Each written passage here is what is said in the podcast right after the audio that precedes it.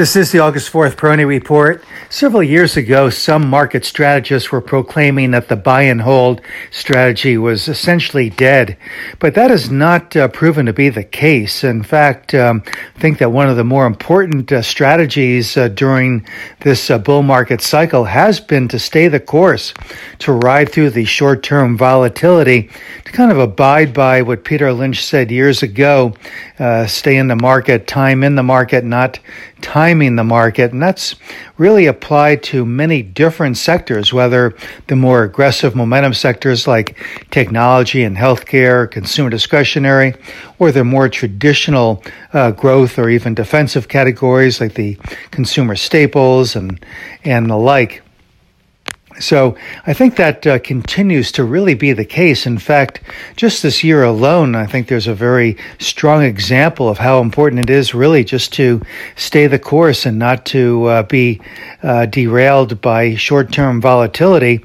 Earlier this year, technology and healthcare, consumer discretionary, among other momentum categories, was under a great deal of pressure. And some of the stocks within those categories dipped into what some would call bear market moves. Falling by 20% or more.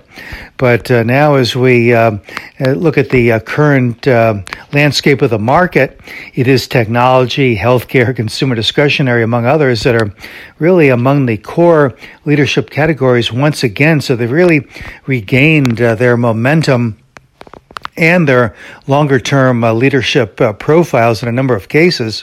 Semiconductors, I think, in particular, are pretty impressive among the technology sector.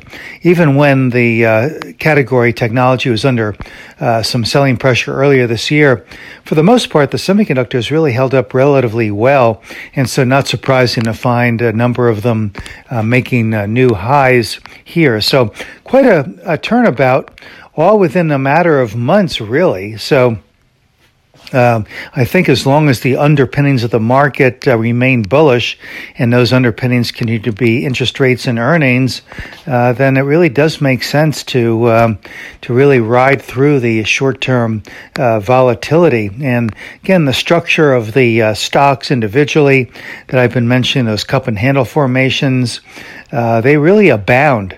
And that really does underscore the durability of this market advance. So while some have been calling for a 10 to 20% decline, and at some point we probably will get a 10 or 20% decline, arguably we're probably overdue for a more significant or deeper decline than that which we have seen so far year to date, a little bit less than 5% peak to trough for the Dow. I don't think that's going to come from these levels. I think if we already get a decline of that magnitude, it'll probably come from significantly higher levels. And on that score, I just wanted to reiterate that I am in the process of realigning or restating my upside objective or ultimate target for the Dow by the end of this cycle, which currently stands at 40,000. But as I mentioned the other day, I think that the upward revision is going to be something along the lines of 8% or greater. So something probably closer to the 43,000 level or higher. And again, I really try to be relatively conservative on these targets, and it's not that I'm trying to go out there and target hunt and be right about hitting a level.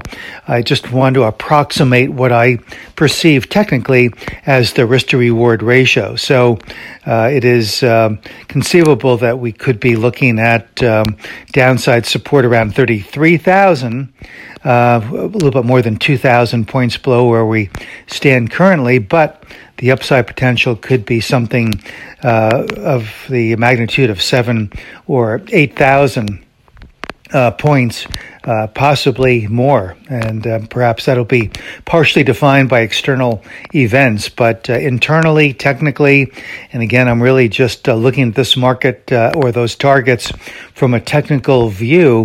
I think that they are achievable levels on the upside. This is Gene Peroni at Peroni Portfolio Advisors. All expressions and views presented on this podcast are the opinion of the commentator and may be subject to change. AAM makes no recommendation as to the suitability of any investment and may make a market or have financial interest in any security or sector discussed. Past performance is no guarantee of future results. Investors should consult a financial professional before making any investment decision.